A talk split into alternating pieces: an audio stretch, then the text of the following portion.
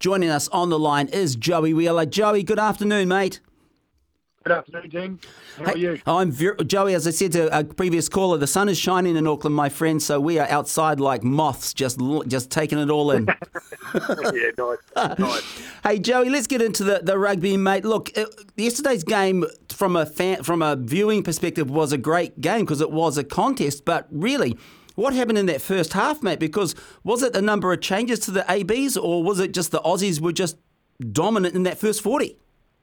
Uh, a mixture of both, mate. Um, yeah, I, I, thought that from an All Blacks perspective, um, they lack that cohesion, mm. um, that action, um, and I think that reflected in their defensive performance. Um, one thing you know about defence, defence is a team game, and um, uh, and obviously the more connection you have, um, the more confidence you have, and the more understanding you have to be able to, um, you know, connect as a, as a line and, give you give yourselves confidence to, to light up um, attackers. Uh, I, I, just felt they were missing missing a beat, and I just think that that comes through uh, not not being around each other and having played in those combinations uh, uh, before out, out, you know out on, out on the pitch. They've obviously trained a lot together, but actually in the in the firing line of a, of a test match, it, it looked clunky and and disconnected. And I think the Aussies um, especially in that first half, man, they they punished uh, the the All Blacks in, in, that area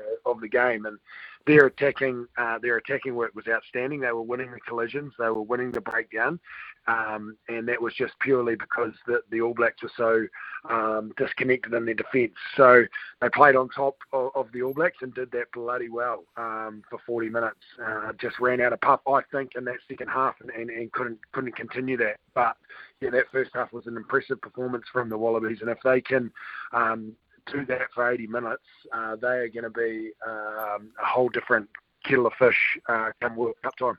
Yeah, well, that's it. I mean, and we were, I'm not say lucky, but, you know, that Carter Gordon missed a pretty kickable kick. And if it wasn't for Ardie Savea's try saver, it could have been a very different story. Correct, mate. Yeah, like that that kick that Carter Gordon missed, when he, when he missed it, I was like, oh, I thought that's crucial. You know, that would have mm. obviously brought up the game, and then obviously Quade Cooper slotted that massive penalty oh. too, which would have put them 23-20. Uh, sorry, yeah, yeah, 23-20. Mm. Um, but you know minutes to play. So yeah, the the All Blacks certainly got out of jail, um, and you know if it wasn't for their bench, I think it, it probably could have been a different story. Yeah, it's interesting. You mentioned um, Quade Cooper there as well. He he's still got that love hate relationship with New Zealand fans, hasn't he? he does, mate. Yeah, yeah, that's funny. Especially when he dropped that when he dropped that seed, um, he just got the raspberry from from, uh, from the Forsyth Barr crowd. So, yeah, I mean, he's a he's an interesting character. Like I, I was um, with our Sky Sky commentary crew, we were mm. watching the game end on from um, the the opposite end from the the, the traditional zoo. Um, oh yeah. And when he was warming up, geez, the, the stand down that far end was just into him.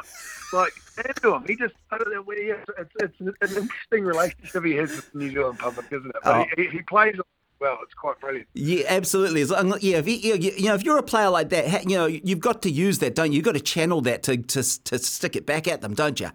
Yeah, you do, mate. You do, and, and uh, he hasn't obviously produced the goods um, against New Zealand for quite some time. Mm. So, if if that if obviously they'd had it that moment um, and Carter Gordon and he had and he had kicked that winning penalty. It would have been interesting to see his reaction uh, to that to that Forsyth Barr crowd for sure.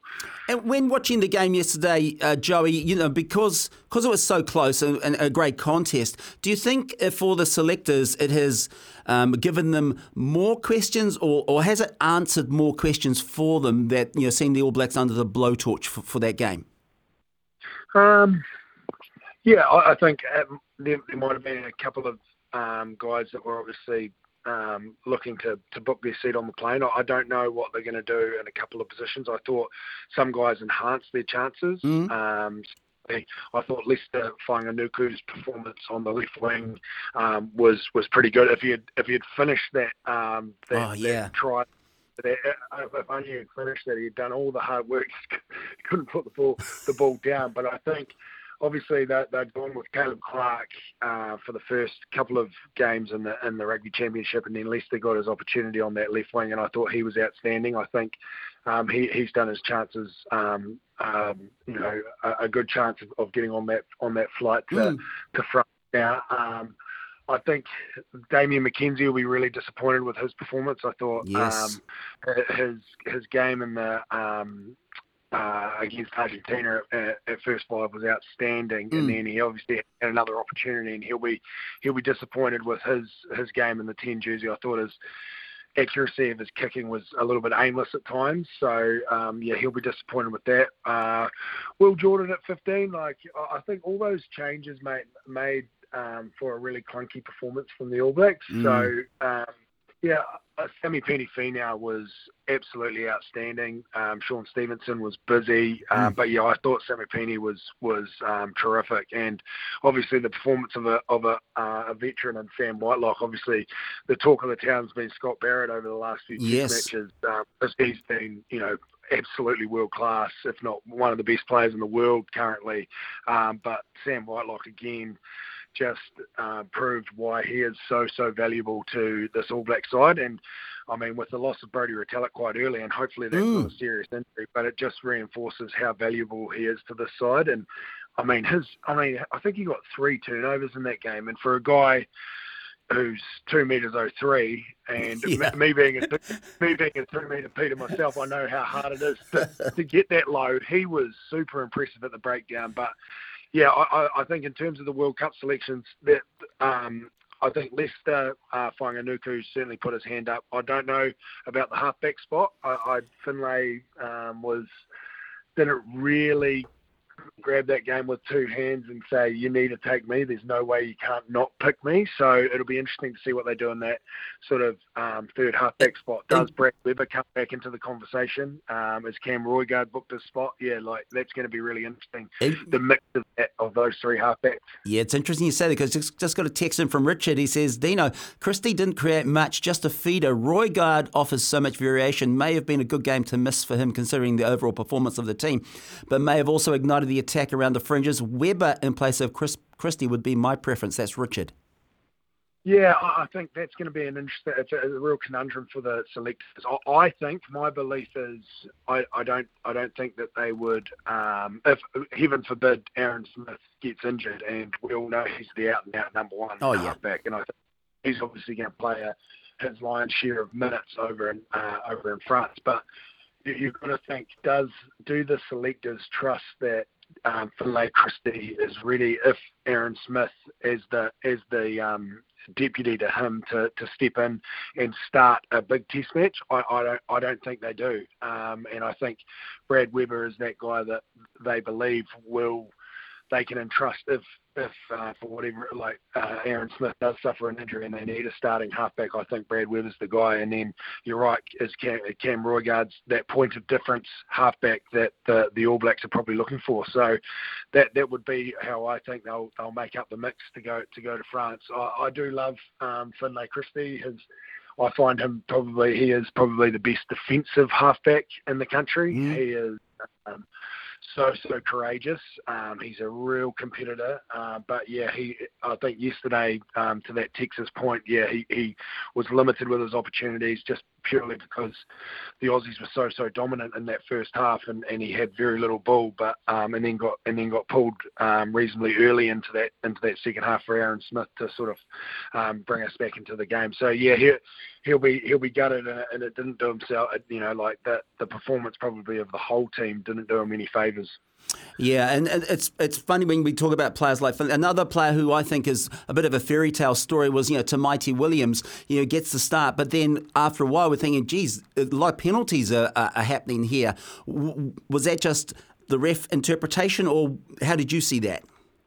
Um, yeah, I felt that the Australians probably did a really good job of manipulating um, the scrum and, and, probably painting a picture for the referee to, to penalise. Mm. Um, I think yeah, Tamaiti, yeah, I, I think he's done enough to, to book a spot um, over to, to France, and I think he, he brings a real point of difference yeah. um, in terms of uh, in terms of the front rowers, like Ethan de Groot and Tyrell Lomax. He's a real threat with ball in hand, and I think his work around the paddock um, and his and his scrummaging, yeah, probably at test level needs needs a little bit of work. But we saw against um, the South Africans, he didn't look out of place, and when um, when it was an even contest, um, he was he was pretty dominant with it with his scrummaging. I just think the manipulation and, and how uh, the Aussies probably uh, pre pre engage what they were doing, how they were changing their setup. Probably um, he, he just needs that. That'll be a really good learning curve for him, um, and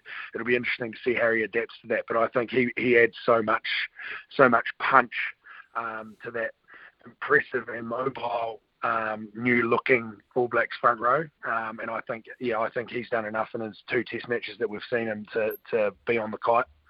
Yeah, very interesting. Very, you're, you are right. Because I'm the same. I think we all want Tamaiti Williams to be there because he's something different. He's such a big boy, you know. And, and there's yeah, going to lots of big boys. Oh, yeah, yeah, big boy being able to play both sides of the scrum. Yeah, I, I think yeah, at, at, whose expense? I don't know. Is Ofa Tu'ungafasi um, in doubt now? Yeah, I, I, just don't know what the what the mix of those um, extra props are going to be. You know, I, I, would imagine Fletcher Newell um, having come come back into the frame off the bench um, in the weekend, he'll be on the kite. Um, it's just who the other who the extras are.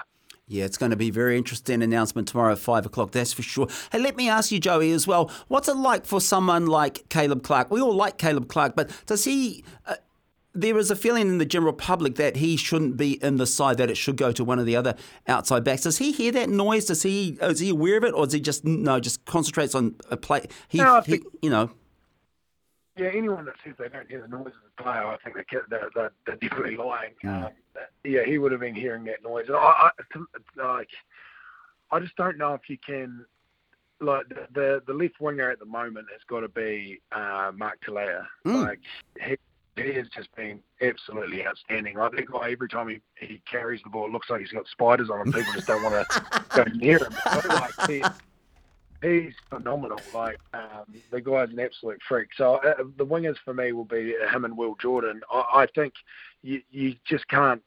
If he's your starting left winger, then I don't think you can carry another specialist left wing. I mm. think you've got to have guys that can play uh, another position, and I think Leicester Fainga'anuku obviously his form was through Super Rugby was sensational, and then uh, I think yesterday he was again really really busy for for the 80 minutes, um, and and if he had scored that try, we just would have put the cherry on the top. But I, I thought he was one of the best yesterday, so I think he's done enough to to probably jump Caleb Clarke, and Caleb Clarke he's been in, he's been in um, involved in all the all uh, all the tests apart from yesterday mm. this year, and he's only played, he's only played about 30 minutes of, of Test rugby, and hasn't started any Test matches. So I think that's a, that's a sign that they may be moving away from um, Caleb Clarke. So, which is which is disappointing for him because we all know how good he can be. But I just think he, he hasn't had the work rate of those other guys, and he doesn't um, have the same appetite or looking for work like a Mark Telea or a um, or a Leicester Fainga'anuku, where they come off their wing, they get around the um, off the shoulder of the halfback, or uh, making some of those tough carries through the middle of the field. He, he just seems to be sitting on his on his left wing a lot, waiting for opportunities. Mm. So. Um, yeah, I, I, think those guys just purely for those reasons, I think we'll we'll jump him for that um, that left wing spot. Yeah, I think I think most people would agree with that too. Can I ask you too, Joe? I mean, we've still got one more warm up game against South Africa in a couple of weeks. What what is the point of this game? Why are we having it? And is it going to be like the first fifteen picked, or is it another opportunity for fringe players to to have a look that Ian Foster can look at? Yeah, no, I see. I, I was, I, I, didn't agree with that. Um, they made all those whole, uh, wholesale changes um, for for yesterday's Test match against the Wallabies. I would have loved to have seen them just stay with the combinations that they've been building. Mm. Um, I, I definitely think Richie Mo'unga and um, Beauden Barrett uh, the spine of that team still needs more time and yep. settle. And I think we missed an opportunity against the Wallabies to keep building uh, the All Blacks game and, and to keep building on the success that we're seeing and the growth that we're seeing in the All Blacks game. Um, so I think, yeah, it was a missed opportunity, but I, I would imagine they're going to go back to their their top 15, mate. So um, that what that looks like, like I said, I think the key the key drivers Richie Mo'unga um, Aaron Smith and Beauden Barrett to be in the 9, 10, and 15 jerseys, um, driving the team around. And, and I think you, you're going to see the top All Black side, and I think they'll, they'll roll that out for that game and onwards uh, into Rugby World Cup. And I, I don't know what they'll do for games like Uruguay and, and Namibia, mm. um, whether they whether they stick to that or they make some wholesale changes. I would imagine Uruguay, the game before um, the quarterfinals, that they will, will want to play their top team. So I think the guys outside of that top 15, their only opportunity um, during the pool stage will be against Namibia. Yeah, that's interesting too, Joe. Because I, I'm like you. and I think most Kiwis are. We want, we want a settled lineup. We want the same players, like, as you say, building all those combinations, especially as we get to the, the sharp end of the tournament. Hey, Joey, thank you so much for your uh, time today, mate, and go enjoy the rest of your afternoon. Thanks, mate. Cheers.